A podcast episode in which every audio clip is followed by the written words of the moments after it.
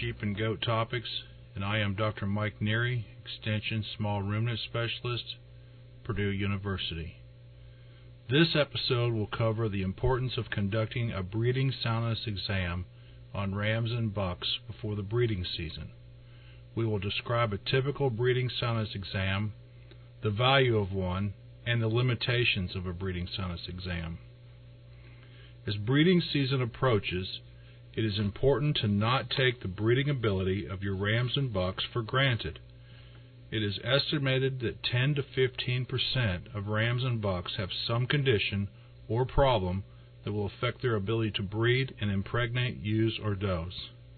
In small operations, which may be just one or two rams or one or two bucks, a failure can be catastrophic for the breeding season. A full breeding soundness exam is commonly done by a veterinarian. A breeding soundness exam consists of three major areas being evaluated. These are number one, an overall physical exam, uh, number two, inspection of reproductive organs, and then number three and lastly, semen collection and evaluation. We'll take each of these individually.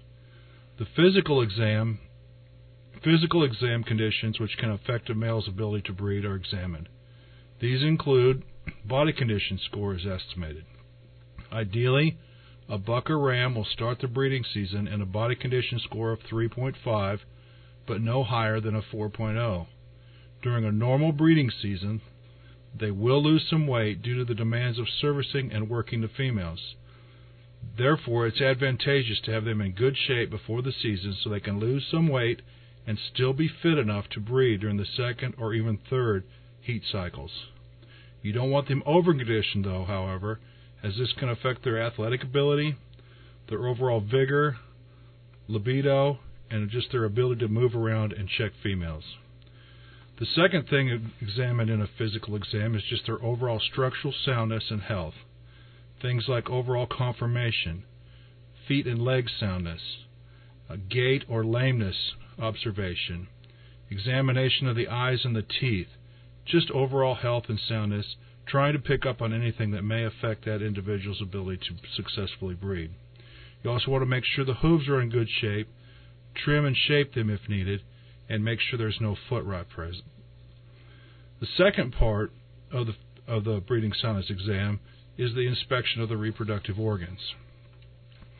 This includes palpation of the scrotum and testes, Injuries or problems with the scrotum can affect breeding ability. The testicles are palpated for symmetry of size and the consistency of the tissue. While palpating the testes, the epididymides are evaluated for size. If they are enlarged or have scar tissue, this may be ind- indicative of brucella ovis in rams. This is a serious health condition which certainly will compromise the fertility of the male. The penis is also exteriorized so that it can be examined for lesions, scars, sheath rot, warts, or anything that else that may affect breeding ability. A scrotal circumference should be taken during this phase of the breeding soundness exam. This measurement has much value as it is strongly correlated to semen volume and production. Those males with a bigger scrotal circumference generally produce more semen and are more fertile.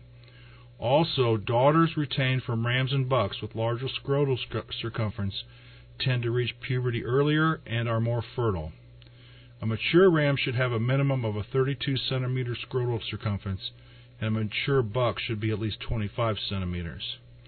Younger males that haven't reached maturity will be 1 or 2 centimeters smaller than these values. Also, due to the seasonal breeding of sheep and goats, the scrotal circumference can be smaller during the off season of breeding.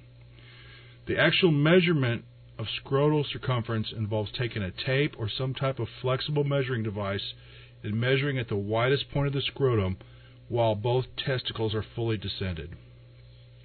The third part of a breeding soundness exam is semen evaluation.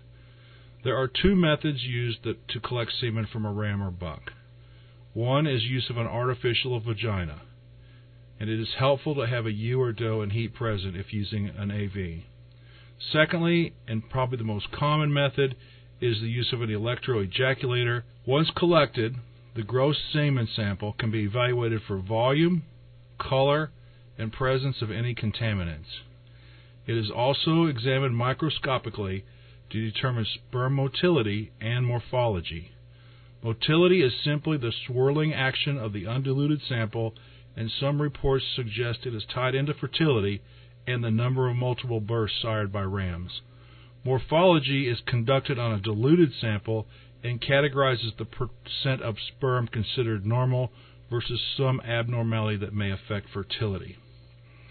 Once a ram or buck goes through the entire breeding soundness exam, they can be classified as excellent, satisfactory, questionable, or unsatisfactory.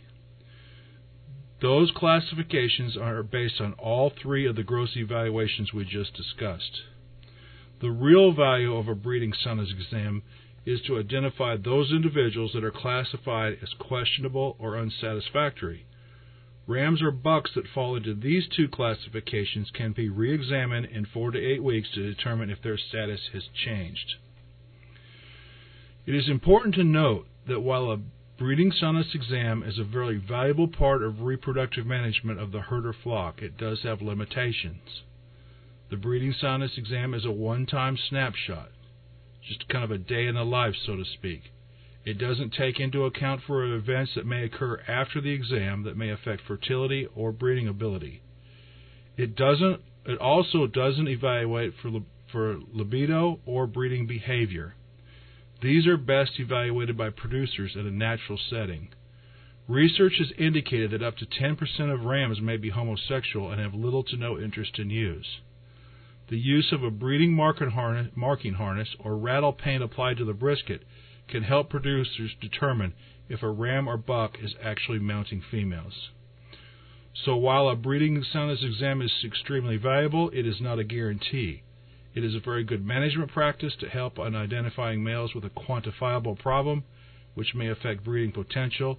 It is good insurance to help avoid a disaster during the breeding season. Thank you for listening to this episode of Sheep and Goat Topics.